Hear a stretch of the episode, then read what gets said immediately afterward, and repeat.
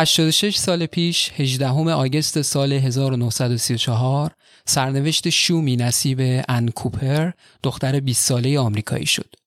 ان کوپر بخت برگشته که به صورت اورژانسی برای عمل آپاندیسش به بیمارستان منتقل شده بود بعد از عملش متوجه شد که نه تنها آپاندیسش رو بردن بلکه لوله فالوپ یا لوله رحمش رو هم خارج کردن این به این معنی بود که این دختر تا ابد نمی‌تونست باردار بشه و عملا عقیم شده بود. دو سال بعد یعنی سال 1936 با شکایت انکوپر داستان عقیمسازی این دختر تیتر همه روزنامه ها و نشریات اون زمان شد. ان کوپر از مادرش و البته مسئولین بیمارستان درخواست خسارت نیم میلیون دلاری کرده بود. چون اونها بدون اطلاع ان و گرفتن رضایتش عقیمش کرده بودند. اما اون طرف ماجرا مادر ان و مسئولین بیمارستان هیچ ابراز ندامتی نمی‌کردن و برعکس این کارشون رو به صلاح جامعه می‌دونستن. اونها معتقد بودند که ان جزء قشر کمخرد و اصطلاحا کودن جامعه قرار داشته و نمی‌تونست مادر مطلوبی باشه به عبارت دیگه ان در خودش ژن کمخردی رو داشته و حتما این ژن رو به بچهش هم منتقل می‌کرده پس بچه دار شدنش فقط باعث می‌شده که یک آدم کمخرد و کودن دیگه به جامعه اضافه بشه. با همین استدلال هم دست به عقیم کردن اون زده بودن. ان تعریف می‌کنه که وقتی داشته روی تخت بیمارستان از درد آپاندیس به خودش میپیشیده یک خانمی وارد اتاق میشه و در حالی که فرمهایی رو در دست داشته شروع می‌کنه ازش سوالهای عجیب و غریبی رو پرسیدن. مثلا پرسیده اسم بلندترین رودخانه در آمریکا چیه؟ یا اینکه یک دوره ریاست جمهوری چند ساله؟ ان میگه واکنش من این بود که این چه سوالات احمقانه ایه این سوالات چه ربطی به آپاندیس دارن؟ و برای همین به بیشتر سوالات جواب نمیده. اما بعد از تمام این ماجراها تازه متوجه میشه که اون سوالها در واقع تست هوش بودن و بر اساس اون تست هوش انکوپر عقب مونده ذهنی با درجه بالا تشخیص داده شده. اتفاقی که برای ان افتاد یک رسوایی بزرگ اجتماعی در اون زمان بود که نظر همه آمریکایی ها رو به خودش جلب کرد اما اطلاق واژه عقب مونده و کم خرد به برخی از افراد جامعه سبقه طولانی داشت و مردم اون زمان باش آشنا بودند.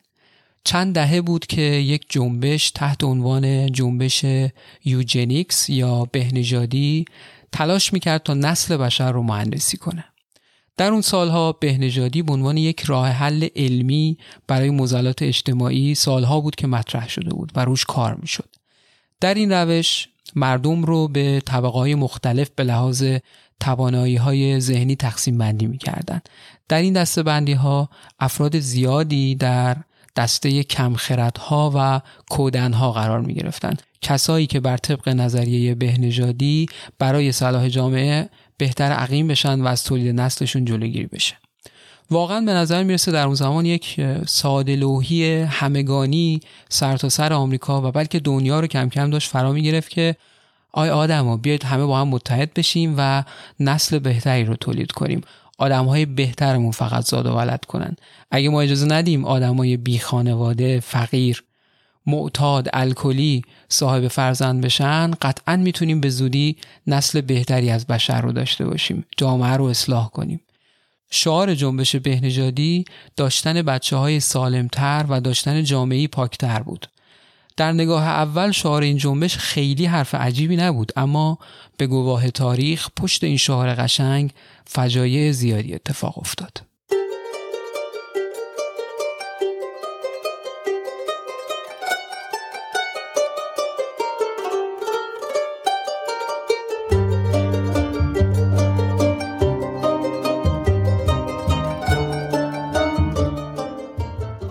چیزی که میشنوید اپیزود دوم از فصل دوم جرفاست در پادکست جرفا ما هر موضوعی که کمک بکنه به هدف اصلی جرفا یعنی تشویق آدم ها به جرف اندیشیدن و عمیق شدن در سبک زندگی به سراغش میریم. البته هیچ وقت دست از سر دریاها و اقیانوسها بر نمیداریم چون شخصا عاشقشم و یکی از دقدقه های اصلی جرفا هم همینه. یه معذرت خواهی از همه شما به خاطر تاخیر در انتشار این اپیزود. واقعا درگیری های شخصی انقدر زیاد شد که اجازه نمی‌داد اونطوری که باید خودم رو آماده پادکست بکنم. شخصا دوست ندارم که هیچ اپیزودی رو صرفا برای از سرباز کردن ضبط و منتشر بکنن باید منابع مختلف رو خوند و مطالعه کرد و به همه جنبه های اون موضوع به یک آگاهی حداقل نسبی رسید که خب باور کنید بسیار وقت گیره.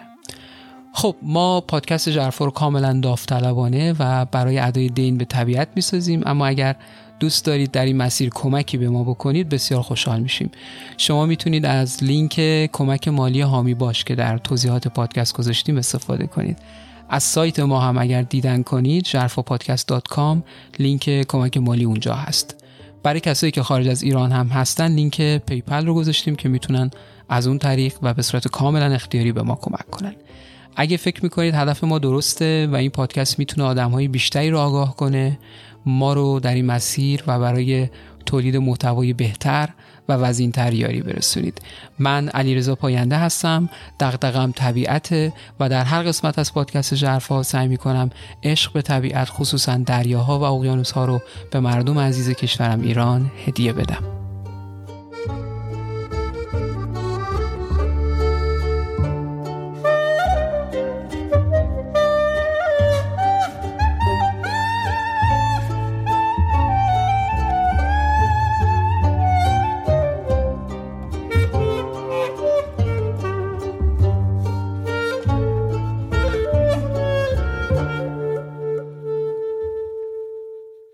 ایده خلق نژاد برتر از انسانها ایده بسیار قدیمی هست. نخستین بار افلاتون بود که این ایده رو به صورت رسمی در رساله جمهوری ثبت کرد. نظر افلاتون ایجاد جامعه از انسانهای برتر به وسیله تشویق افراد برتر جامعه به ازدواج و تولید مثل و بازداشتن افراد فرودست از فرزندآوری بود. افلاتون در ادامه پیشنهاد کرد برای عملی شدن این ایده قوانینی برای جامعه وضع بشه. اما این ایده به همین صورت و برای دو هزار سال مسکوت باقی موند تا اینکه در قرن بیستم میلادی ایده افلاتون به شکل دیگری و تحت نام بهنژادی از نو متولد شد. اوایل قرن بیستم اگه بخوام دقیقتر بگم پاییز سال 1902 یک زیستشناس آمریکایی به نام چارلز دونپورت در مسیر سفر تحقیقاتی خودش به لندن رسید. چارلز دونپورت که اسمش رو در این اپیزود زیاد خواهیم شنید تحصیل کرده هاروارد بود و در سفر تحقیقاتی خودش در مناطق مختلف صدفهای دریایی رو جمعآوری و گونه های مختلفی که کشف می‌کرد رو اسمگذاری و ثبت می‌کرد. همونطور که گفتم یک زیست شناس بود. اما سفرش به لندن مهمترین بخش سفرش بود چون در اونجا دیداری داشت با سر فرانسیس گالتون دانشمند معروف انگلیسی. گالتون یک دانشمند همه چیز دام بود. در اصطلاح تاریخ علم همه چیز دان همه فن حریف جامع الاطراف یا علامه به دانشمندهایی گفته میشه که در همه یا اکثر علوم اصر خودشون دانا و صاحب نظر باشن. تعداد اونها هم در تاریخ علم زیاد نیست. مثلا ارسطو همه چیز دان بود فیساغورس همینطور ابو علی سینا همینطور گالتون هم دانشمند همه چیز دانی بود. یه جمله معروفی داشت گالتون که همیشه می‌گفت هر وقت که می‌تونی محاسبه کن. وسواس شدیدی داشت در اندازگیری شناخت روندها. به زبان ریاضی همه چیز رو بیان می‌کرد. ریاضیدان بود جغرافیدان بود هواشناس بود. اولین نقشه هواشناسی دنیا رو ایشون کشید و منتشر کرد. مخترع بود انگشتنگاری برای تشخیص جمع رو ایشون اختراع کرد. و وسواسش در محاسبات تا اونجا بود که به عنوان یک بریتانیایی اصیل عاشق چای بهترین روش برای تهیه یک فنجان چای رو هم به زبان ریاضی بیان کرد. جالبه براتون بگم که آقای گالتون پسر عموی ناتنی داروین هم بود. داروین زیستشناس معروف صاحب ایده تکامل یا همون فرگشت که بارها در اپیزودهای قبلی در موردش صحبت کردیم. اتفاقا گالتون محو ایده تکامل بود. وقتی اموزادش داروین کتاب منشأ انواع یا همون خواستگاه گونه ها رو منتشر کرد زندگی گالتون به کل عوض شد. سالها قفلی زد روی این کتاب خصوصا فصل اول این کتاب که در اون داروین از انتخاب مصنوعی حرف می‌زنه. تو کتاب منشأ انواع داروین قبل از اینکه ایده تکامل رو بیان بکنه و بگه که اساس تکامل انتخاب طبیعیه ابتدا در فصل اول انتخاب مصنوعی رو توضیح میده چون فهم انتخاب مصنوعی ساده تره و همه فهم تره اصطلاحا. اگر بخوام خلاصه توضیح بدم داروین در این فصل توضیح میده که ما انسانها طی هزاران سال با اهلی کردن حیوانات و زاد و ولد کردنشون برخی خصوصیات رو در اونها زیاد و کم کردیم. مثلا ما گاوهایی که بیشتر شیر می‌دادن رو بیشتر پرورش دادیم. پس به مرور گاوها بیشتر شیرده شدن. کاری کردیم که مرغها تخمهای بیشتری بذارن. گوشتی تر باشن یا سلام پرواری باشن. یا مثلا فلان نوع برنج رو که طعم و بوی بهتری داشته بیشتر کاشتیم و زیاد کردیم. پس نسل فلان برنج رو هم زیاد کردیم. به این میگن انتخاب مصنوعی. بعدتر داروین میره سراغ انتخاب طبیعی یعنی انتخابی که توسط طبیعت صورت می‌گیره. در طبیعت اون صفاتی از یک گونه که باعث موفق تر عمل کردن و زنده موندنش میشه به مرور افزایش پیدا می‌کنه. بذارید یه مثال بزنم جالبه. باعث میشه بهتر مسئله برای همه اونجا بیفته در بریتانیا یه نوع بید وجود داره که دو تا رنگ مختلف داره یا رنگشون روشنه و یا تیره بیدم که می‌دونیم چیه دیگه همون شاپرک در طول انقلاب صنعتی در بریتانیا بسیاری از درخت هایی که بیدها برای اونها استراحت می‌کردن توسط دوده سیاه می شدن. دوده حاصل از سوختن سوخت فسیلی در انواع و اقسام دستگاه ها. دوده گرفتن درختها و آلودگی هوا باعث شد بیدهای تیر رنگ به دلیل پنهان بودن از دید شکارچیان طبیعیشون امتیاز بیشتری برای زنده موندن داشته باشند و تولید مثل بیشتری پیدا کردند و تنها با گذشت چند نسل اکثر بیدها رو در انگلستان الان گروه تیر رنگ تشکیل میده. این میشه انتخاب طبیعی. البته اگر چشم پوشی کنیم از اینکه منشأ اون آلودگی و کمتر شدن دید در طبیعت باز هم انسان بوده با سوزوندن سوختهای فسیلی. اگر اون رو در نظر نگیریم و فرض کنیم که طبیعت به همین صورت بوده یه همچین شرایطی در طبیعت باعث میشه که اون گروه تیر رنگتر موفقتر عمل کنه و به مرور این صفت در بید افزایش پیدا کنه. خب انتخاب طبیعی اساس فرگشت و تکامل و داروین مفصل در موردش توضیح داده. ما هم به کرات در اپیزودهای قبلی در موردش صحبت کردیم و الان دیگه بس برگردیم به موضوع اصلیمون. گفتم که بخش مورد علاقه گالتون همون دانشمند همه چیز دان انگلیسی بخش انتخاب مصنوعی بود. گالتون شروع کرد روی این مسئله فکر کردن که آیا میشه بر همین اساس نسل انسان رو به مرور بهتر کرد؟ از اونجایی که عاشق اندازه‌گیری و به زبان ریاضی در بردن بود شروع کرد تا می‌تونست مشخصات آدمهای مختلف رو ثبت کردن. هم ویژگی های فیزیکی و هم ذهنی و روانی. شروع کرد قد آدم های مختلف رو اندازه گرفتن رنگ مو رنگ چشم آدم رو ثبت کردن و با بررسی داده های خودش کم کم به یه نتیجه مهم رسید. اون اعلام کرد که به نظر می‌رسه نه تنها ویژگی های فیزیکی بلکه ویژگی هایی مثل هوش از نسلی به نسل دیگه منتقل میشه. و ما اگر آدم با استعداد رو متقاعد کنیم که با هم ازدواج کنن بعد از چند نسل نسلی از انسان های برتر رو خواهیم داشت.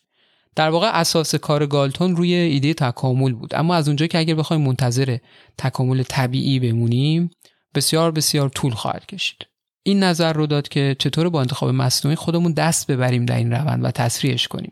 گالتون اسم این ایده خودش رو گذاشت eugenics که معادل فارسیش رو میگیم بهنژادی eugenics ترکیب دو تا کلمه لاتین بهتر و زاده شده است بهتر زاده شده.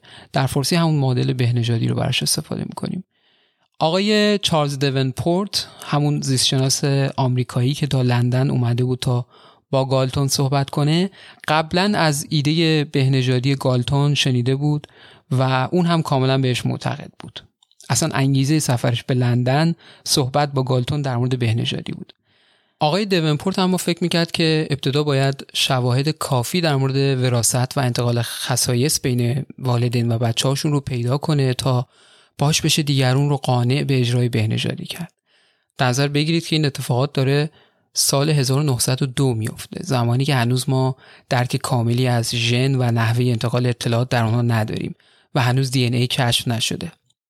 اصلا اصطلاح ژن و ژنتیک سال 1905 یعنی سه سال بعد از این اتفاقات تازه برای اولین بار به کار گرفته شد. چند دهه بعدش تازه دی ای به مفهوم امروزی کشف شد و یعنی اون موقع دانش آدم در این زمینه خیلی ابتدایی بود.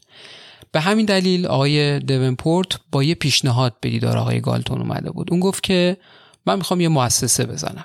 یه مؤسسه که توش تکامل رو مطالعه کنم. البته نه تکامل طبیعی بلکه تکامل مصنوعی. اینجوری شاید بفهمیم که چطور وراثت کار می‌کنه.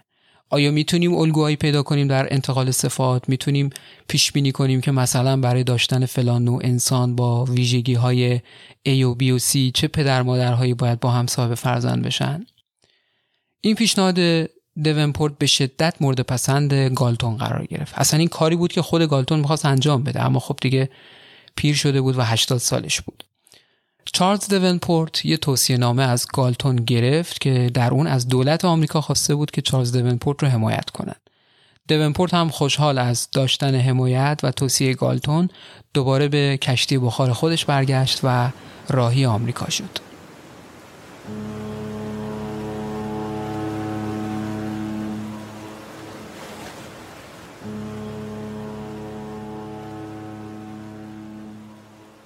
دونپورت یک سال بعد و با پولی که از مؤسسه کارنگی گرفت مرکز تحقیقاتی مورد نظر خودش رو در جزیره لانگ آیلند در نیویورک تأسیس کرد.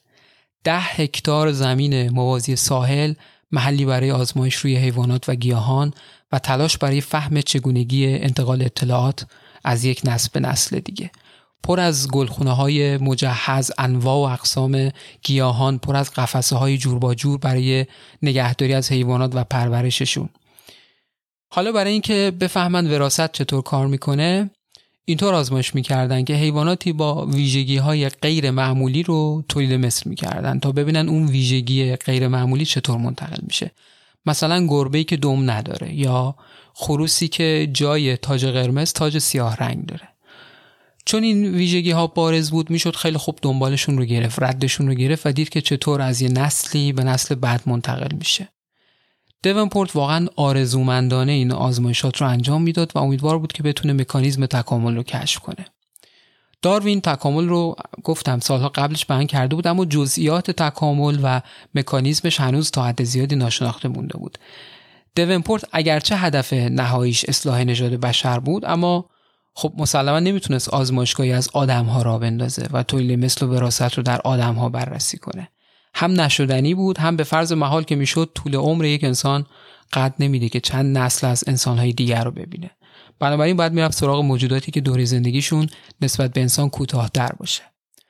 بعد از کلی آزمایش روی این موجودات به یک نتیجه مهم رسید که از غذا چل پنجاه سال پیش فردی به نام مندل یک زیستشناس اتریشی بیانشون کرده بود. اما هیچ کس بهشون توجهی نکرده بود.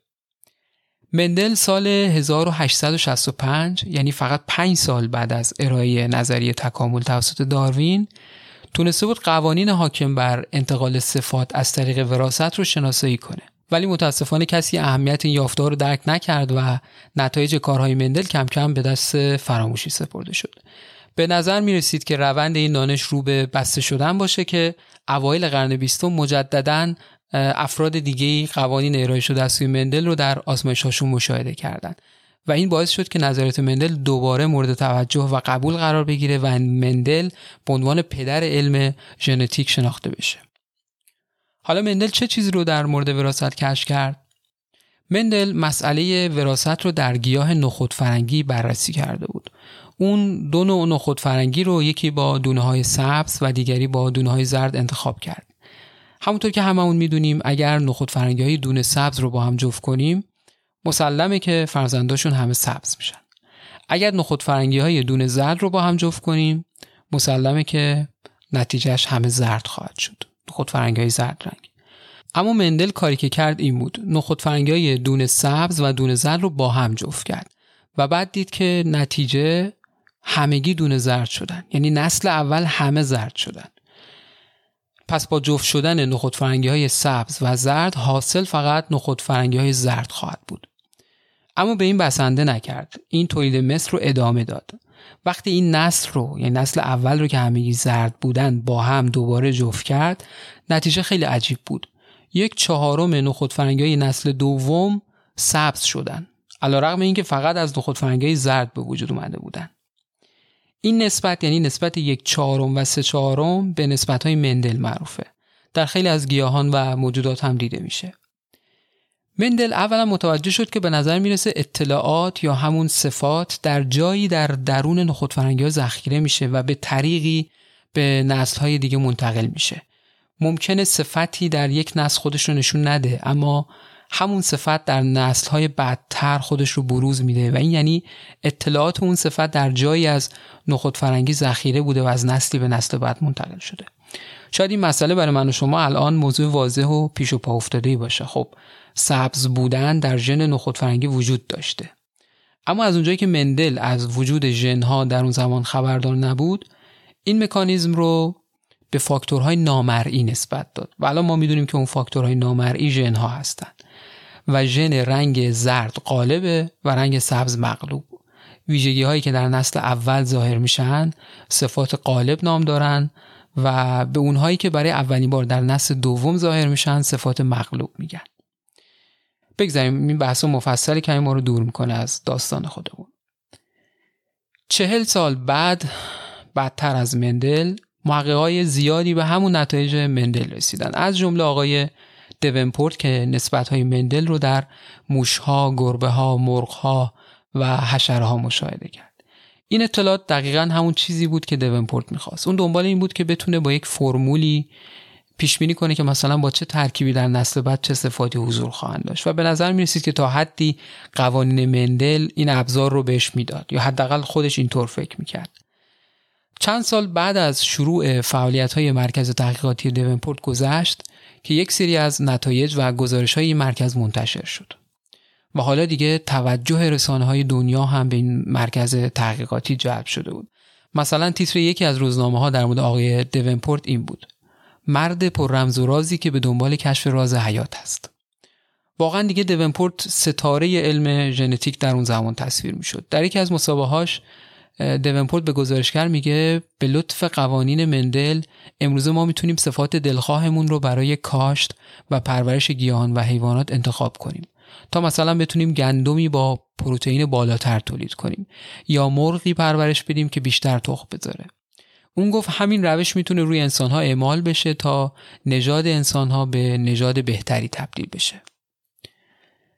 مدت کمی بعد از این مصاحبه دونپورت اعلام کرد که قصد داره تمرکز خودش رو از گیاهان و حیوانات برداره و وراست رو روی انسانها مطالعه کنه. نسبت های مندل قبلا در مورد برخی از صفات انسانی مثل رنگ چشم و رنگ مو اثبات شده بود.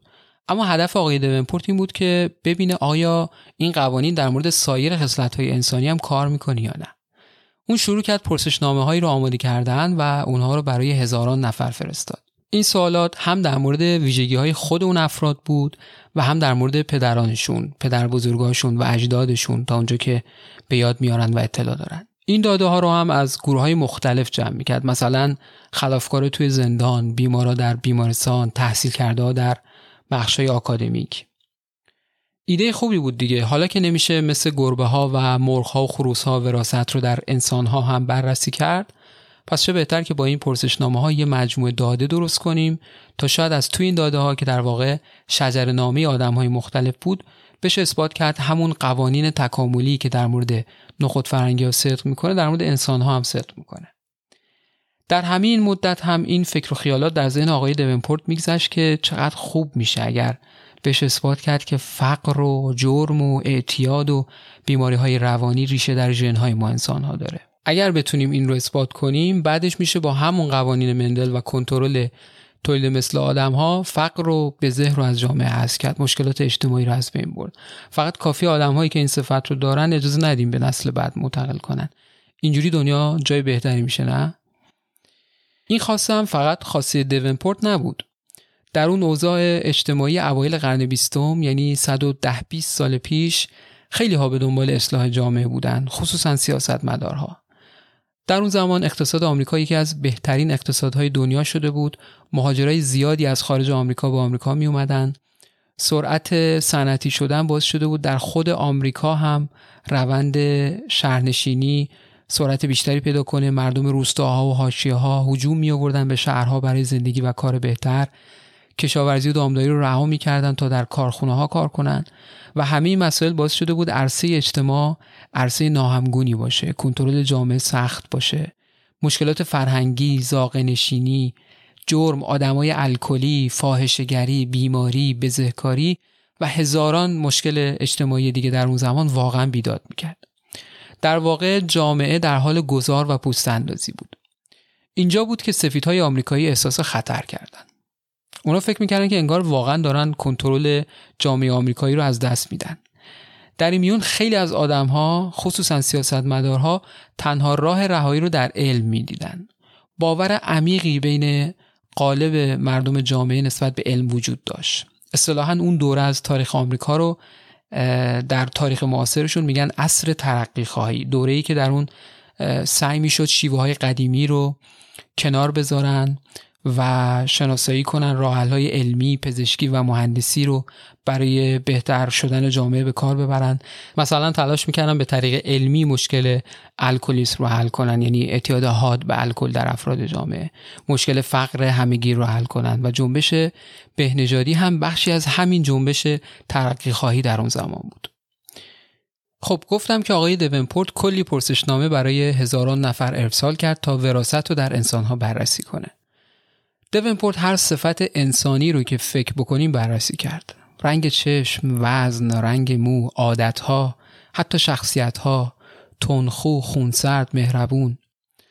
در بین آدم هایی که این پرسشنامه ها براشون ارسال شد یک مرکز نگهداری از کودکان کمتوان ذهنی هم بود.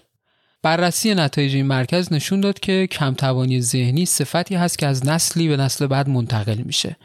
و بیشتر این بچه ها در سابقه خانوادگیشون این مسئله رو داشتن علاوه بر اون اکثر این بچه ها در خانوادهشون ناهنجاری های دیگه هم داشتن مثل مشکل الکل، فقر، فاحشهگری، جرم. آقای دونپورت نتیجه گرفت که چون در این خانواده ها مشکل کمتوانی ذهنی یا کمخردی وجود داشته مشکلات دیگه هم به وجود اومده و به همین سادگی نتیجه گرفت که کمخردی ریشه همه مشکلات اجتماعیه. توضیح ساده ایه اما این حرف متاسفانه در اون زمان خریدار داشته. ما اگه بتونیم جلوی افراد کمخرد رو در جامعه بگیریم همین مشکلات برطرف میشه. پس بهتره که ما تست هوشی تهیه کنیم تا بتونیم آدمها رو بر اساس هوش تقسیم بندی کنیم و اونهایی که در دسته کمخردها قرار می‌گیرن رو جلوی تولید مثلشون رو بگیریم. البته کار برای آقای دونپورت به این راحتی هم نبود. به حال حرف حرف بزرگی بود و برای گفتنش و جلب نظر سیاستمدارها باید آساسه عمل می‌کرد. اولین اقدامی که انجام داد تأسیس یک مرکز جدید برای تحقیقات در زمینه بهنژادی انسانها بود. اما برای این کار نیازمند حامی مالی بود. برای جلب حامی سفری کرد به نیویورک. ملاقاتی رو ترتیب داد با خانم ای اچ هریمن که یه خیر مشهوری بود در اون زمان.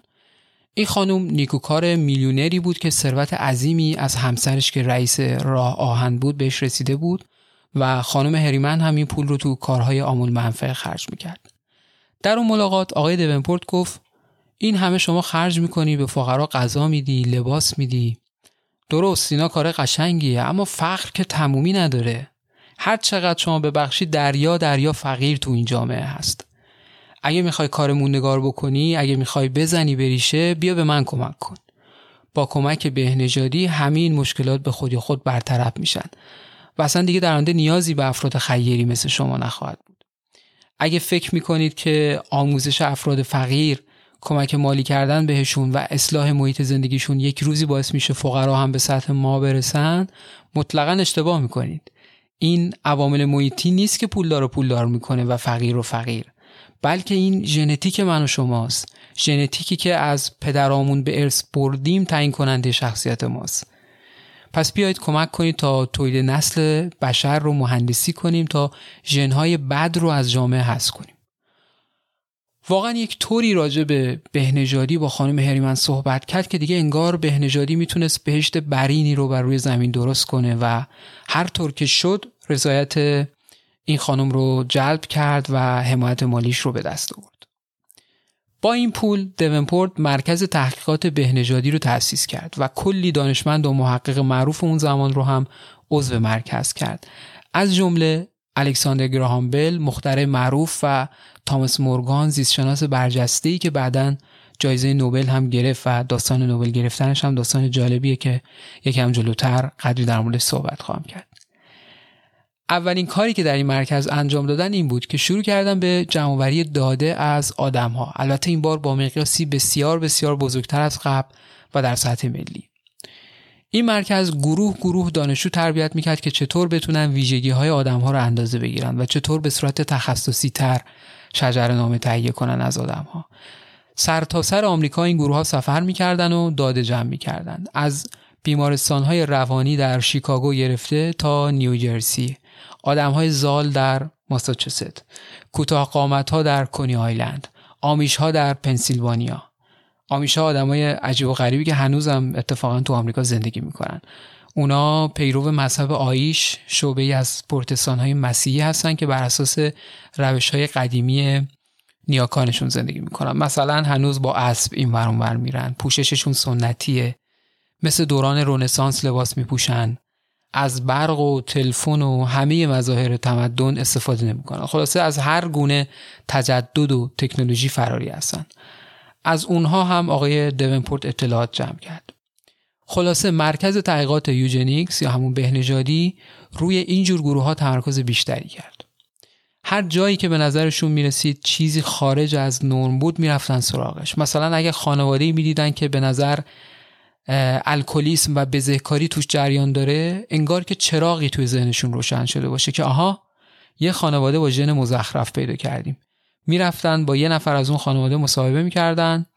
طرفم بنده خدا می‌گفت ما خوبیم هممون اوکییم فقط یه داداشمون الکلیه. تو بزرگترامون تا جایی هم که من یادم میاد هیچ مشکلی نبود ولی یادم یه عمویی داشتم که اونم الکلی بود. همینو می‌گرفتن و برمیگشتن می‌گفتن که بله ژن الکلیسم تو این خانواده هست هیچ نظارت درستی واقعا روی این همه داده نبود تفسیر اون فرد مصاحبه شونده از سوالها و تفسیر خود پرسش کننده از جوابها خیلی در نتایج گذار بود سال به سال این داده ها روی هم جمع شد و در اتاقهای بزرگ امنی که ضد آتش بود نگهداری می شد. این داده ها در اون زمان حکم رد خون نژاد آمریکایی ها بود. کلی کتاب از روی این داده ها نوشته شد کلی سخنرانی و مقاله های علمی از روی اونها چاپ شد. حلقه مشترک اکثر این مقالات هم این بود. خطر نژادهای دون پایه برای جامعه آمریکایی.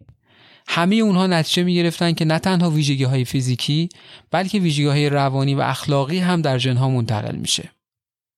پورت یه مصاحبه با روزنامه نیویورک تایمز کرد و گفت ما بر اساس داده هایی که جمع کردیم به این نتیجه رسیدیم که ما نه تنها ژن دانشمند بودن داریم، ژن نظامی بودن داریم، بلکه ژن فقر و نداری هم داریم. ژن متجاوزین جنسی هم داریم، ژن دروغ و ژن تنبلی هم داریم. اون گفت هزینه این ژنهای دون پایه برای جامعه آمریکایی خیلی بالاست و باید از شر این ژنها خلاص شد. وقتی سال 1913 مرکز تحقیقات بهنژادی اولین گزارش رسمی خودش رو منتشر کرد در بین خیلی ها خصوصا سیاستمدارها مقبول افتاد. رئیس جمهور وقت آمریکا تودور روزولت نامه ای نوشت به دونپورت و در اون گفت خیلی عجیبه اگر مردم مقاومت کنند در برابر اعمال بهنژادی روی خودشون در حالی که کشاورزها و دامدارها هزاران سالی که روی گیاهان و حیوانات بهنژادی رو اعمال می‌کنن از یک جهت هم درست می‌گفتی که چطوری که ما نژاد گاوها و خوکها رو با تولید مثل انتخابیشون به مرور به نژادهای بهتری تبدیل کردیم ولی به خودمون که می‌رسه از این کار سرباز می‌زنیم. این یه معنی بیشتر نداره. معنیش اینه که ما گونه پرستیم. از نظر شخص من هر دوش نادرسته. هرچند درک نادرست بودنش در مورد انسان ها برای خیلی ها راحته ولی در مورد حیوان ها سخت. در اپیزود قبلی گونه پرستی خیلی در این مورد صحبت کردیم. خب وقتی نظر همه از جمله رئیس جمهور به این مسئله جلب شد وقتش بود که آقای دونپورت پیشنهادها و راه های خودش رو هم ارائه بده. بسته پیشنهادی آقای دونپورت شامل سه بخش بود. یک به مردم در زمینه بهنژادی آموزش داده بشه تا خودشون اگر خودشون رو دون پایه می‌دونن از فرزندآوری خودداری کنن. خودشون اگه می‌بینن که فقیرن یا کنذهنن یا در خانوادهشون آدم الکلی هست بچه دار نشن. پیشنهاد دوم دونپورت هم این بود. درخواست از دولت برای دخالت خشن در این زمینه. دولت میبایست جلوی ورود افراد دونپایه رو به کشور بگیره. اجازه ازدواج بهشون نده و جلوی پدر مادر شدنشون رو بگیره. دولت باید این دسته از افراد رو در سالهای باروریشون در مراکز خاصی ازشون نگهداری کنه تا مطمئن بشه اونها صاحب بچه نمیشن. اما راه حل سوم و مهمترین پیشنهاد آقای دونپورت عقیمسازی با عمل جراحی بود. تا اون زمان عقیمسازی خیلی محدود صرفا برای مجرمین خیلی خطرناک خصوصا مهاجمین جنسی انجام می‌شد. اما دونپورت پیشنهاد کرد که عقیمسازی به عنوان ابزاری برای بهنژادی ازش استفاده بشه. از نظر من این همه قاطعیت در ارائه این راه های خطرناک ممکن نیست مگر اینکه شما نجات پرست هم باشی و اون وقت زیر لوای علم این حرفا رو مطرح کنی. واقعیتش اینه که بهنژادی مورد نظر آقای دونپورت بیشتر شبه علم بود تا خود علم. هنوز خیلی عدم قطعیت وجود داشت. مثلا هنوز در اون زمان ویژگی های فیزیکی ژن رو کامل نمیشناختن. حتی نمی‌دونستن جای ژن در سلول کجاست. مکانیزم انتقال اطلاعات رو هم نمیشناختن. اوایل قرن بیستم خیلی از دانشمندا در این زمینه فعالیت کردند. بیشتر مطالعات روی موجوداتی انجام شد که عمرشون کوتاه بود و سریزاد و ولد می‌کردن مثلا روی توتیه های دریایی مطالعه می‌کردن که هر یک سال نسلش عوض میشه. بعضی ها روی حشرات کار می‌کردن. آقای مورگان که خودش عضوی از مرکز تحقیقات بهنژادی بود ایشون هم مستقلا شروع به آزمایش روی مگس کرد. مگس سرکه که هر ده روز یک بار تولید مثل می‌کنه. این ده روز اجازه می‌داد به آقای مورگان تا چیزهایی رو ببینه که بقیه محققین قبلا ندیده بودن و از غذا با بهنژادی جور در نمیومد مثلا آقای مورگان دید که در نسل‌های مختلف جهش ژنتیکی اتفاق میفته چیزی که اثبات می‌کرد قوانین وراست به این راحتی و سرراستی که آقای دونپورت فکر می‌کرد هم نیست خیلی وقتا نمیشه پیش بینی کرد. آقای مورگان عمرش رو گذاشت روی مطالعه مگس های سرکه به شوخی معروف شده بود که به آزمایشگاه مورگان در دانشگاه کلمبیا می‌گفتن اتاق مگس ها فلای روم. و به اسیستنت هاش به دستیاراش می‌گفتن پسرهای مگسی فلای بویز چیزی که آقای مورگان کشف کرد این بود که مکانیزم وراست در موجودات پیچیده تر به سادگی قوانین مندل که در نخود فرنگی حاکم بود نیست. یادتون میاد که گفتم مندل روی نخود فرنگی سبز و زرد آزمایش کرد و خیلی ساده قوانین وراست رو توضیح داد. مندل فکر می‌کرد که هر ژنی هستی مجزایی داره. اما مورگان نشون داد که نه اصلا اینطور نیست. ژنها در بسته هایی به نام کروموزوم ها زندگی می‌کنن و چون در پکیجی در بسته ای به نام کروموزوم ها همراه با ژن های دیگه جابجا میشن این اوضاع رو به کل پیچیده می‌کنه. اینطوری نیست که شما یه ژن از این کشو در بیارین اون یکی ژنم از اون یکی کشو و بعد بچه ایدئالتون رو به وجود بیارین. اصلا راحت نیست که ما بتونیم انتخاب کنیم که نسل بچه شکلی خواهد شد. آقای مورگان که در ابتدا به ایده بهنژادی باورمند بود و عضوی هم از مرکز بهنژادی بود با توجه به درس هایی که در اتاق مگساش گرفته بود پشیمون شد. نامه ای نوشت به دونپورت و استعفای خودش رو اعلام کرد. در نامه استعفای خودش نوشت اگر مرکز بهنژادی می‌خواد به کارش ادامه بده باشه اما من به دوستان پیشنهاد می‌کنم که در استانداردهای خودشون بازبینی کنن و در این شو شرکت نکنن. بعد از خود دونپورت خواست که اسمش رو از سربرگ های مرکز هم حتی در بیارن. اون به خود دونپورت گفت من مگس ها رو مطالعه کردم و نتونستم بفهمم که چطور رنگ چشمهاشون رو از هم به ارث می‌برن. اون وقت تو ادعا می‌کنی که می‌دونی چطور یه چیز مبهم مثل فقر در انسان ها منتقل میشه. یه چیز موهوم مثل بزهکاری مثل کمخردی چطور منتقل میشه؟ آقای مورگان به خاطر کشف بزرگش و اینکه تونست به نقش کروموزوم ها در وراثت پی ببره بعدها برنده جایزه نوبل فیزیولوژی و پزشکی شد و نامش در تاریخ به نیکی ثبت شد. خروج آقای مورگان ضربه سختی به مرکز بود. اما آقای دونپورت یه سخنرانی کرد و مصمم اعلام کرد که جنبش بهنژادی هرگز در این مقطع از حرکت نمیسته متاسفانه قبول حرفای جنبش بهنژادی در اون زمان برای قشر زیادی از جامعه راحت بود. به خاطر اینکه سازگار بود با جامعه سلسله مراتبی اون زمان. یادمون نره درسته که خیلی وقت بود بردهداری در آمریکا ملغا شده بود. فکر می‌کنم سال 1865 بردهداری توسط آبراهام لینکن 16 رئیس جمهور آمریکا ملغا شده بود. یعنی حدوداً 50 سال قبلش. اما همچنان سیاها، زنها، مهاجرا به تمام حقوق خودشون دست پیدا نکرده بودند و خب بهنژادی مورد قبول اون دسته نجات پرست جامعه بود. بهنژادی تازه یک رنگ علمی هم به عقیده نجات پرستی می‌داد. سال 1920 75 هزار مهاجر از سر تا سر دنیا وارد آمریکا شدند. سالهای بعد از اتمام جنگ جهانی اول بود و دنیا خصوصا اروپا مهاجرای زیادی رو در راه آمریکا داشت. آقای دونپورت یک نامه ای نوشت به یکی از دوستانش که مسئولیتی هم در دولت فدرال داشت. در اون نامه دونپورت میگه برای رضای خدا میشه یه دیواری که به اندازه کافی بلند باشه دور این کشور بسازیم تا جلوی ورود این ژنهای چیپ رو به کشور بگیریم دقیقا هم اصطلاح چیپ رو استفاده می‌کنه چیپ جینز این حرف دونپورت من رو یاد آقای ترامپ انداخت. کسی که از روز اول یکی از هم قماش این بود یه دیوار بلند تو مرز آمریکا و مکزیک بکشه تا جلوی ورود این به قول خودش مجرمین و متجاوزین رو بگیره. واقعا خجالت آوره. از غذا آقای دونپورت هم مثل آقای ترامپ در یک خانواده مرفه به دنیا اومده بود و مثل اینکه اینطور آقازاده ها کم کم باورشون میشه که چیزی به نام ژن خوب ژن برتر وجود داره. نمونه وطنیش هم داریم دیگه حتما همتون شنیدید. ورود مهاجران به آمریکا مسئله جدیدی نبود. اما قبلترها بیشتر مهاجران از کشورهای شمال اروپا و غرب اروپا بودند آلمان، فرانسه، اسپانیا، اتریش، انگلیس. اما بعدتر بیشتر مهاجران از شرق اروپا و جنوب اروپا می اومدن. آدم هایی که بیشتر کاتولیک بودن یهودی بودن بیشتر قشر کشاورز و کارگر بودن. همین سالها یک زیستشناس دیگه ای به نام مدیسون گرانت که علاوه بر زیستشناس بودن حقوقدان هم بود و خب از خانواده اشرافی گرند ها بود. گرند ها کسانی بودن که اجدادشون جز امضا کنندگان اصلی اعلامیه استقلال آمریکا بودن.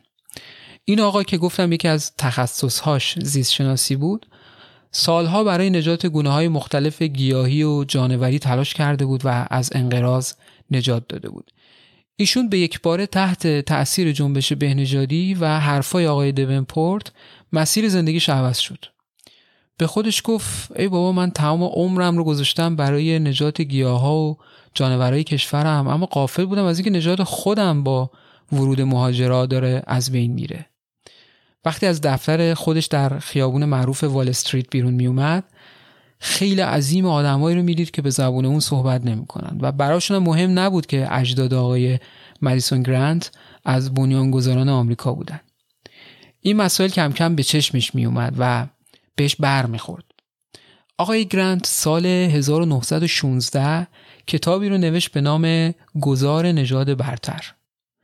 در اون کتاب سراحتا بیان کرد که نژاد مردان سفید نژاد برتره. یه اصطلاحی رو هم برای نژاد درست کرد که موندگار شد نژاد نوردیک. نژادی که ریشهشون به مردم شمال اروپا برمیگشت. کلمه نوردیک هم ریشش همون کلمه نورس در انگلیسی به معنای شمال. رنگ سفید موهای بلون و چشمان آبی بارزترین ویژگی های نژاد نوردیکه. آقای گرانت معتقد بود نژاد نوردیک نژاد جدیدتری هست نسبت به نژادهای دیگه و بنابراین شکننده تره. حالا بدتر اشاره می کنم که هیتلر هم عاشق این کتاب بود و اصلا از همین کتاب الگو گرفت و اون فجایع رو مثل هولوکاست در آلمان به وجود آورد. آقای گرانت در این کتابش گفت اگر یک نفر از نژاد نوردیک با یک نژاد ابتدایی تر مثل نژاد مدیترانه‌ای، یهودی، آسیایی و البته سیاه ازدواج بکنه ژن اون نژادهای بد برتری پیدا می‌کنه و کم کم نژاد نوردیک از بین میره چون نژاد هنوز به پایداری نرسیده. اون از حضور مهاجرها تحت عنوان حمله ژنتیکی یاد می‌کرد. می‌گفت خطر حمله ژنتیکی از طرف سیاها خدا رو شکر همین الان برطرف شده چون در بیشتر ایالت ها قوانینی هست که اجازه نمیده یک سیاه با یک سفید ازدواج کنه. اما خطر مهاجرین خارجی خطر جدیه. آقای گرند نفوذ زیادی در قدرت داشت و تونست سنای آمریکا رو راضی کنه تا یک نفر از طرف گروه بهنژادی به سنا بیاد و در مورد جنبه های بیولوژیکی مهاجرت در آمریکا شهادت بده. اونجا سناتور جانسون که رئیس کمیته مهاجرت در سنای آمریکا بود خیلی تحت تاثیر این سخنرانی قرار گرفت. بعد از این ماجرا کنگره قانونی گذاشت و ورود مهاجرین رو به آمریکا ممنوع کرد. در ابتدا قرار بود که این قانون یک ساله باشه اما بعد از سال اول برای دو سال دیگه هم تمدید شد و این اتفاق زمان کافی رو به جنبش بهنژادی داد تا پروپاگاندای خودش رو به خوبی تبلیغ کنه و سعی کنه مردم رو نسبت به این مسئله قانع کنه. مثلا یک نمایشگاه بزرگ برگزار کردن که در اون تمام سیاستمدارها، نماینده ها، سناتورها و همچنین عامه مردم می‌تونستن شرکت کنن و در اون نمایشگاه نشون می‌دادن که ببینید مثلا اسکلت صورت سیاه ها کوچیکتر از ماست. ایتالیایی ها توشون طبق آمار خیلی خلافکار هست. آسیایی ها فیزیک ضعیفی دارن. یا از این قبیل مثال ها ولی سعی می‌کردن اونها رو مستند نشون بدن با آمار با عدد با شکل. و حداقل به زعم خودشون داشتن به طریق علمی بهنژادی رو تبلیغ می‌کردن. همه این تبلیغات و فعالیت ها نتیجه داد و بالاخره ایالت های مختلف آمریکا شروع کردن به گذاشتن قانون عقیم سازی بیشتر از سی ایالت عقیم سازی رو قانون کردن. آمریکا 50 تا ایالت داره. بیش از 60 هزار نفر در اون زمان در ایالت های مختلف عقیم شدن. کافی بود که شما کمخرد تلقی بشی و این برچسب روی پیشونید بچسبه. صفت مهمی که ممکن بود با چند تا تست هوش تشخیص داده بشه و همه واقعا وحشت این رو داشتن که نکنه یک روزی کمخرد تلقی بشن. به یک بار افرادی که توی عمرشون شاید حتی یک بار هم شانس این رو نداشتن که به مدرسه برن و سواد یاد بگیرن و تا به حال قلم به دستشون نگرفته بودن مجبور بودن قلم به دست تستای هوش مرکز بهنژادی رو پاسخ بدن. خلاصه اینکه ظلم زیادی شد و یکی از معروفترینش داستان عقیمسازی انکوپر بود که اپیزود رو باهاش شروع کردیم.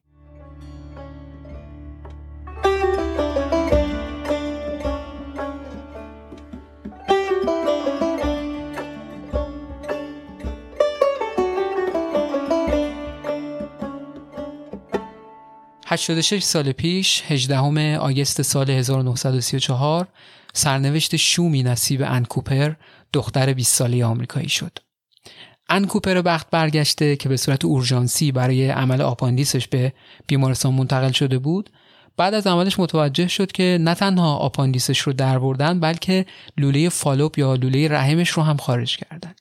این به این معنی بود که این دختر تا ابد نمی‌تونست باردار بشه و عملا عقیم شده بود.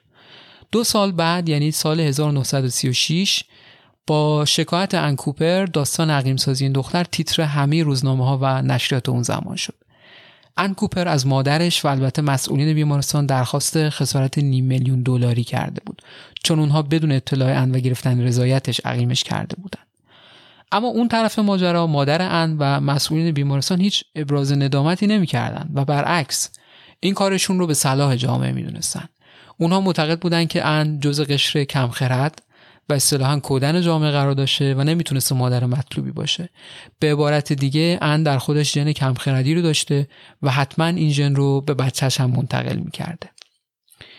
ان تعریف می‌کنه که وقتی داشته روی تخت بیمارستان از درد آپاندیس به خودش میپیچیده یک خانمی وارد اتاق میشه و در حالی که فرمهایی رو در دست داشته شروع می‌کنه ازش سوالهای عجیب و غریب رو پرسیدن. مثلا پرسیده اسم بلندترین رودخانه در آمریکا چیه؟ یا اینکه یک دوره ریاست جمهوری چند ساله؟ ان میگه واکنش من این بود که این چه سوالات احمقانه این سوالات چه ربطی به آپاندیس دارن؟ و برای همین به بیشتر سوالات جواب نمیده. اما بعد از این ماجراها تازه متوجه میشه که اون سوالها در واقع تست هوش بودن و بر اساس اون تست هوش ان کوپر عقب مانده ذهنی با درجه بالا تشخیص داده شده. اتفاقی که برای ان افتاد یک رسوایی بزرگ اجتماعی در آن زمان بود که نظر همه آمریکایی ها رو به خودش جلب کرد اولین بار بود که داستان عقیم سازی به این صورت در همه رسانه ها مطرح می شد. اولین کاری که دادگاه انجام داد این بود که یک روانشناس مشخص کرد تا سلامت ذهنی ان رو بررسی کنه. گزارش روانشناس این بود که ان یه آدم معمولیه با توانایی های یک انسان معمولی تازه مسلط به فرانسه و ایتالیایی هم هست. مادرش در دادگاه برای اثبات کمخردی دخترش سه تا دلیل آورد. یکی اینکه ان شیفته رانندگی کردن بوده، دوست داشته رانندگی رو یاد بگیره. دومی که همیشه شیفته مردای در لباس یونیفرم می شده و سومی که برنامه داشته با یک سیاه فرار کنه که احتمالا رابطه احساسی با اون داشته و خب این در چارچوب جامعه سلسله مرتبه اون زمان نمی گنجیده. خب زدن اتهام کمخردی به ان سخت بود. ان مثل هزاران نفر دیگه ای که عقیم شده بودن از خانواده فقیری نبود. اتفاقا خانواده مرفع و پولداری داشت. تست هوشش نشون داده بود با هوشه و این کار رو برای طرفداران بهنژادی برای توجیه این کیس خیلی سخت می‌کرد. اما اونها یه ابتکاری به خرج دادن و برای دفاع در دادگاه به جای اینکه مثل تمام کیسهای قبلی روی وراثت و انتقال و این حرفا تاکید کنن اینطوری استدلال کردن که آیا دختری با این ویژگی ها که مادرش نام برده می‌تونه از نظر شما مادر خوبی در آینده باشه؟ این دلیل جدیدی بود که طرفداران بهنژادی گهگاهی بهش متوسل می شدن برای توجیه عقیم سازی هاشون یعنی به جای مطلق حرف زدن از خون و وراثت و اینها استدلال می آوردن که ما تشخیص دادیم این آدم نمی‌تونه مادر یا پدر خوبی باشه و بهتر عقیم بشه. دلیل اینکه در توجیه عقیم سازی دیگه کمتر از خون و نژاد حرف می زدن این بود که کم کم هنای بهنژادی بین مردم رنگ نداشت.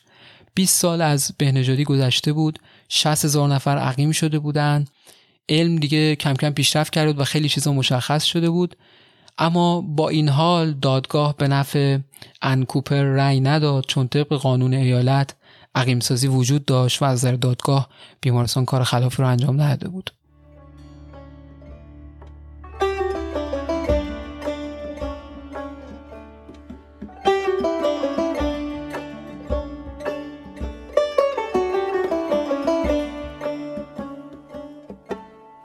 جولای سال 1933 جهان شاهد اتفاق تلخی بود. آدولف هیتلر در آلمان به قدرت رسید. حزب نازی و رهبرش آدولف هیتلر از همون ابتدا بهنژادی رو در دستور کارشون قرار دادن. سریعا قانونی رو تصویب کردند که در اون نه تا صفت مشخص شده بود و هر مرد و زنی که یکی از این صفات رو داشت به اجبار باید عقیم می‌شد. و جالبه براتون بگم ایده بهنژادی رو نازی ها از جنبش بهنژادی در آمریکا تقلید کردند. در واقع الهام بخش آلمان ها در اون زمان جنبش بهنژادی در آمریکا بود که سابقه خیلی طولانی تری داشت و اصلا مرکز بهنژادی آمریکا که دونپورت تأسیسش کرده بود به این مسئله افتخار می‌کرد. هیتلر زمانی که قبل از به قدرت رسیدن در زندان بود کتاب گذار نژاد برتر را خونده بود همون کتاب که گفتم آقای گرانت نوشته بود و در اون کتاب اولین بار اسم نژاد نوردیک رو اختراع کرد. هیتلر نامه ای نوشت با آقای گرانت در آمریکا و در اون گفت این کتابی که تو نوشتی انجیل منه. یعنی تا این حد تحت تاثیر جنبش بهنژادی بود. خود هیتلر کتابی داره به نام ماین کامف نمرد من. کتاب خیلی معروفی اگر شنیده باشین یا خونده باشین. این کتاب شرح زندگی و اندیشه های هیتلر از زبان خودشه. در واقع هم اتوبایوگرافیه و هم مانیفست حزب نازیه. این کتاب معروف بود به کتاب مقدس حکومت نازی و بعد از تشکیل رایش سوم حزب نازی در هر فرصتی در هر جشنی مثل مثلا ازدواج جشن اخذ مدرک دانشگاهی روزهای مختلف این کتاب رو بین مردم پخش می‌کرد و پیر و جوون رو تشویق می‌کرد که این کتاب رو بخونن یا حتی مجبورشون می‌کرد. مثل ایران که در هر خونه یه دونه دیوان حافظ هست در اون زمان در هر خونه آلمانی یک نسخه از این کتاب وجود داشت. البته این کتاب بعد از شکست هیتلر و نازی ها در جنگ جهانی دوم برای همیشه در آلمان ممنوع اعلام شد. تو این کتاب هیتلر میگه ما باید همون کاری که آمریکایی ها برای بهنژادی انجام دادن انجام بدیم. پس در اینکه ریشه های افکار فاشیستی نازی ها از جنبش بهنژادی در آمریکا گرفته شده بود و خود هیتلر متأثر از این عقاید بود شکی نیست. مقامات نازی می‌گفتند 400 هزار عمل عقیم سازی حدوداً باید انجام بشه در آلمان. مقایسه کنید این عدد رو با آمریکا که 60 هزار نفر عقیم شده بودند. برای بیشتر مردم و سیاستمدارهای آمریکا اتفاقات آلمان نازی به سان آینه ای بود که جلوشون قرار داده باشی تا زشتی کار خودشون رو به صورت اقراق شده ببینن. این بود که دیگه بهنژادی کم کم در آمریکا از سکه افتاد. همینطور که آگاهی عمومی در آمریکا در ارتباط با ایده خطرناک بهنژادی افزایش پیدا می‌کرد نمایش یک فیلم محصول هالیوود خیلی به روشنتر شدن ذهنها کمک کرد. فیلمی به نام کودکان فردا. داستان دختر 17 ساله‌ای به نام آلیس از یک خانواده الکلی و پدر مادری کمتوان ذهنی. طبق قانون ایالت کل خانواده از جمله آلیس باعثی عقیم می شدن نهایتا اما آلیس از عقیمسازی نجات پیدا می‌کنه چون دادگاه متوجه میشه که پدر و مادر آلیس در واقع پدر و مادر اصلیش نیستن و اونها به فرزندی قبولش کرده بودن و خون اونها در رگ آلیس نیست. این فیلم تا حدی کمک کرد که این سوال بیشتر در جامعه پرسیده بشه که ما چه حقی داریم برای عقیم سازی افراد. اصلا اطلاعات ما در مورد آدم ها چقدر می‌تونه دقیق باشه؟ تحت فشار افکار عمومی دولت دستور بررسی دوباره فعالیت های مرکز بهنژادی رو صادر کرد و نتیجه این بود که بودجه این مرکز قطع شد. کارشناسای مقرر شده توسط دولت گزارش دادند که اون همه داده ای که مرکز بهنژادی از میلیون ها نفر جمع کرده بود و در اتاقهای بزرگ امن نگهداری می‌کرد همگی به درد نخور هستند و هیچ کاربردی ندارند و این اتفاق خب ضربه سنگینی به جنبش بهنژادی بود چند سال گذشت و ارتش آمریکا و ارتش شوروی که در خلال جنگ جهانی دوم در یک جبهه بودند تونستن برخی اردوگاه های کار اجباری آلمان نازی رو در آلمان آزاد کنند. اردوگاه های کار اجباری که معروف به اردوگاه های مرگ بودند توسط هیتلر برای کار اجباری اقلیت ها خصوصا یهودی و یا کولی ها همجنسگراها و حتی معلولین ذهنی و البته مخالفین داخلی ضد رژیم نازی ایجاد شده بودند. میلیون ها نفر در این اردوگاه ها جون خودشون از دست دادن و تلف شدن دو تا از این اردوگاه های کارجباری که یکیش توسط ارتش آمریکا و اون یکی توسط ارتش شوروی آزاد شد اردوگاه های مرگ بوخینوالد و آشویتس بودند بعد از آزادسازی این اردوگاه ها جهان شاهد تصویر هیولاگونه ای از بهنژادی بود. بهنژادی از عقیمسازی رسیده بود به زجر کش کردن میلیون ها آدم. تصاویر کوره های آدمسوزی اتاقهای گاز و جنازه های تلمبار شده روی هم تصاویر آدمهایی از فرط گرسنگی و فشار کار پوستشون به استخونشون چسبیده دل دنیا رو به درد آورد. به دستور هیتلر روی سردر اردوگاه آشویت یه جمله آلمانی نوشته بودن که خیلی معروفه. نوشته بودن کار شما را آزاد خواهد کرد. یعنی اونقدر کار می‌کنید تا بمیرید و آزاد بشید. هنوزم این شعار برای عبرت از اون دوران روی سردر اردوگاه آشویس به یادگار مونده. یونسکو این اردوگاه رو به عنوان نماد بیرحمی انسانی نسبت به هم خودش در قرن بیستم در فهرست جهانی یونسکو ثبت کرده. فقط در اردوگاه آشویس چهار میلیون نفر کشته شدند این اتفاقات باعث خجالت و شرمندگی طرفداران جنبش بهنژادی در آمریکا شد. مردم در آمریکا دیگه از بهنژادی متنفر شدن. اصلا کلمه بهنژادی رفته رفته به یک کلمه زشت تبدیل شد و دیگه آدم ها حتی به زبون نمی آوردن. بعد از شکست آلمان و خودکشی هیتلر دنیا خیلی از افسران آلمان نازی رو به دادگاه کشوند. به غیر از هولوکاست و نسل کشی و اینها یکی از اتهامات این افسران نازی عقیمسازی برای بهنژادی بود. وکیل یکی از این افسران در دادگاهی که اتفاقا قاضیش آمریکایی بود گفت چطور می‌خواید موکل من رو برای عقیم سازی محاکمه کنید؟ در حالی که عقیم سازی توسط دادگاه عالی کشور خود شما همین چند سال پیش قانونی اعلام شده بود. بله جنگ جهانی دوم و تصویر سیاه و تاریکی که هیتلر از نجات پرستی و بهنژادی به دنیا نشون داد مهر پایانی زد به ایده بهنژادی مردم کم کم متوجه شدن که در جامعه چیزی وجود داره به اسم نابرابری، بیعدالتی. اونها بدی نابرابری رو کم کم درک کردن. بالاخره بعضی در خانواده های ثروتمند به دنیا میان و عدهای هم در محیط فقر زده و پر از آسیب. می‌دونیم که دلیل فقر عده کمی از مردم ممکنه تنبلی و انتخاب های بدشون باشه. اما فقر اکثر فقیرها حاصل سیاست های نابرابر و غیر منصفانه است نه ژن بدشون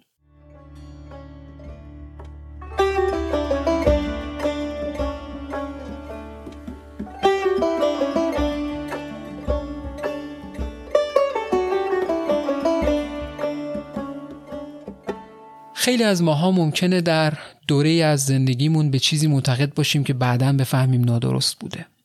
معمولا در گذر زمان اون فکرها از سرمون میافتند و زندگیمون به راههای تازه‌ای کشیده میشه.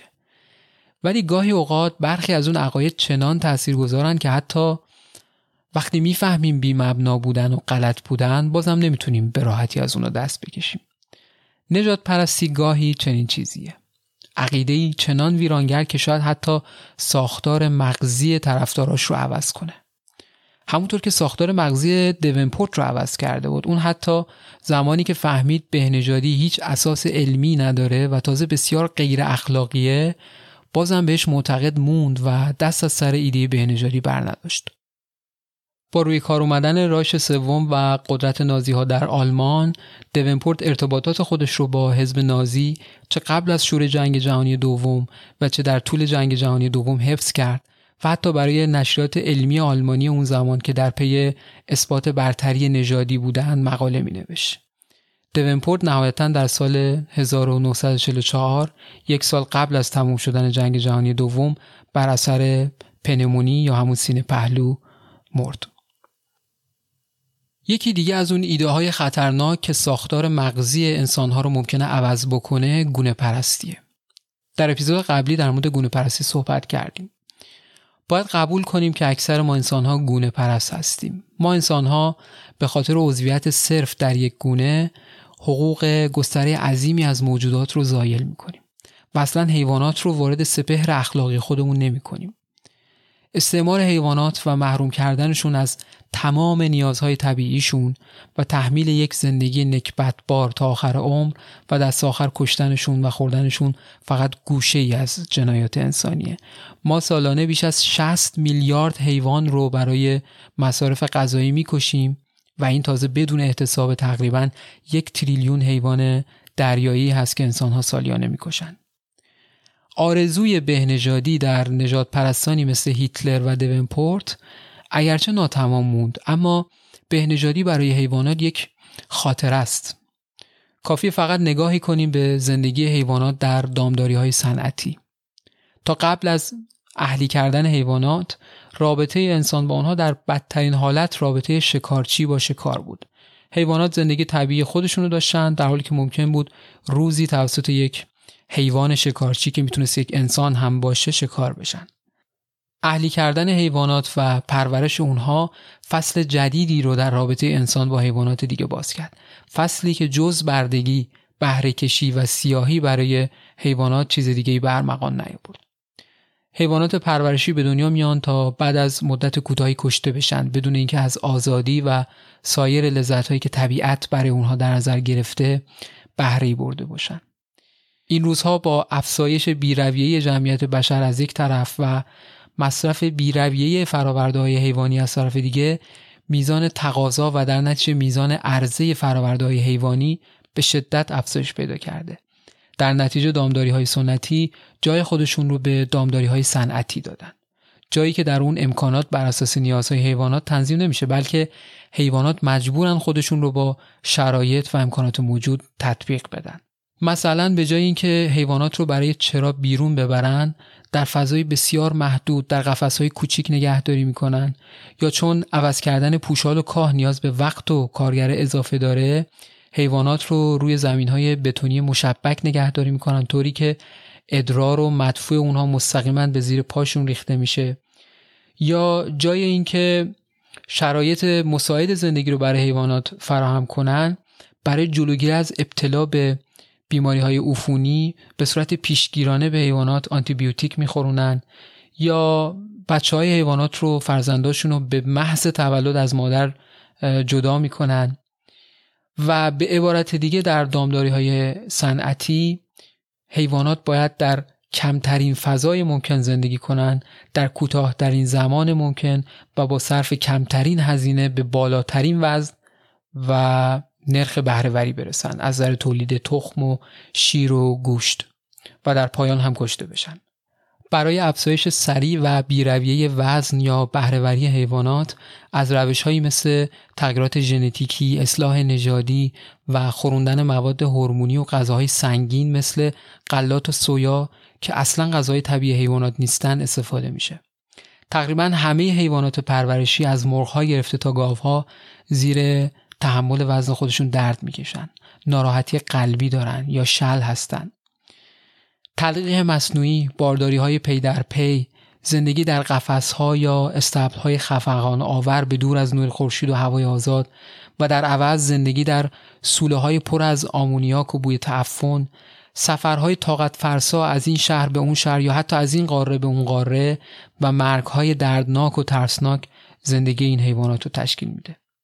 زندگی هیچ کدوم از این حیوانات هیچ شباهتی به زندگی بستگانشون در طبیعت نداره.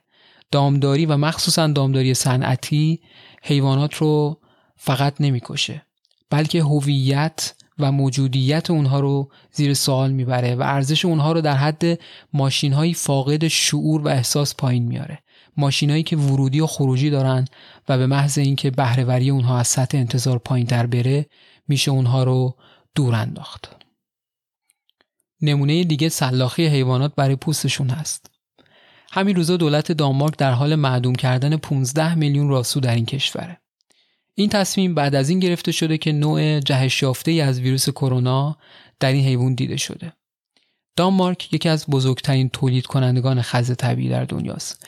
مزارع بزرگ تولید خز در دانمارک هزاران راسو رو در قفسهای خیلی کوچیک و در شرایطی دهشتناک پرورش میدن تا بعد از اینکه بالغ شدن اونها رو برای پوستشون سلاخی کنن.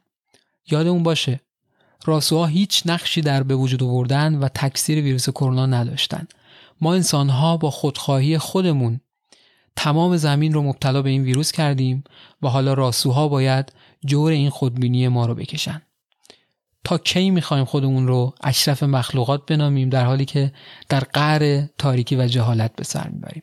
تا کی می‌خوایم گونه پرست باشیم و منافع خودمون رو بر تمام موجودات دیگه ترجیح بدیم.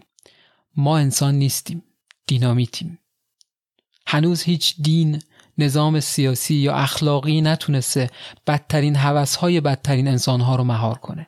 چرا که در جرفای وجود اون انسانها دیوها کمین کردن. به قول نیچه زمین پوستی دارد و این پوست دچار بیماری است. یکی از این بیماری ها برای نمونه بشریت نام دارد. نام بشریت پیوند خورده با خاطره چیزهای مهیب. بهبههی که ما در زمین درست کردیم پیش از اون هرگز در خاطره زمین نبوده. این اپیزود تولید شده بود توسط افسانه غذاوی میلاد پاینده و من علیرضا پاینده. راه رویامو چه زود دوستید من یلدام شب دور از خورشید. باز پاییز شد و با چرخید و هوس. چو گیاهی مرموز روید او روید و درخت. از این همه درد چو نگاهم خشکید. تا دیروز قدمی بردار باز به شروعش بگذار. تو زیبایی و بیپروایی و من که از این دلتنگی بیمار با من حوصله کن. در این شب کور تو همیشه دل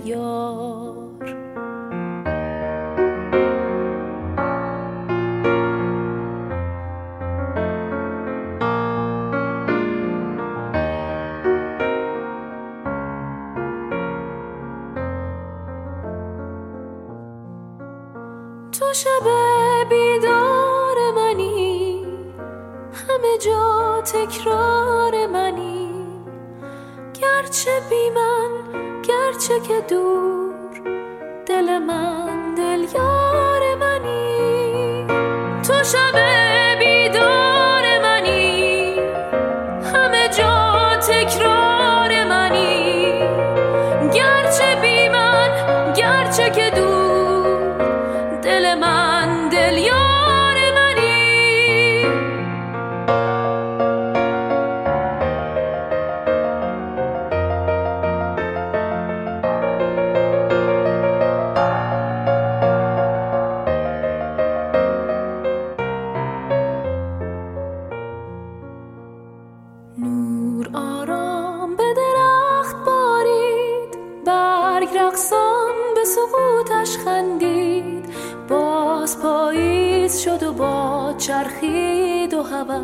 چو گیاهی مرموز روید او روید و درخت. از این همه درد چو نگاهم خشکید. ماه پنهانه و راه دشوار من در حال غروبم این بار. باش در خوابم و در بیدار در این تنهایی نگذار. شب کور تو همیشه دل یار تو شب بیدار منی همه جا تکرار منی. گرچه بی من گرچه که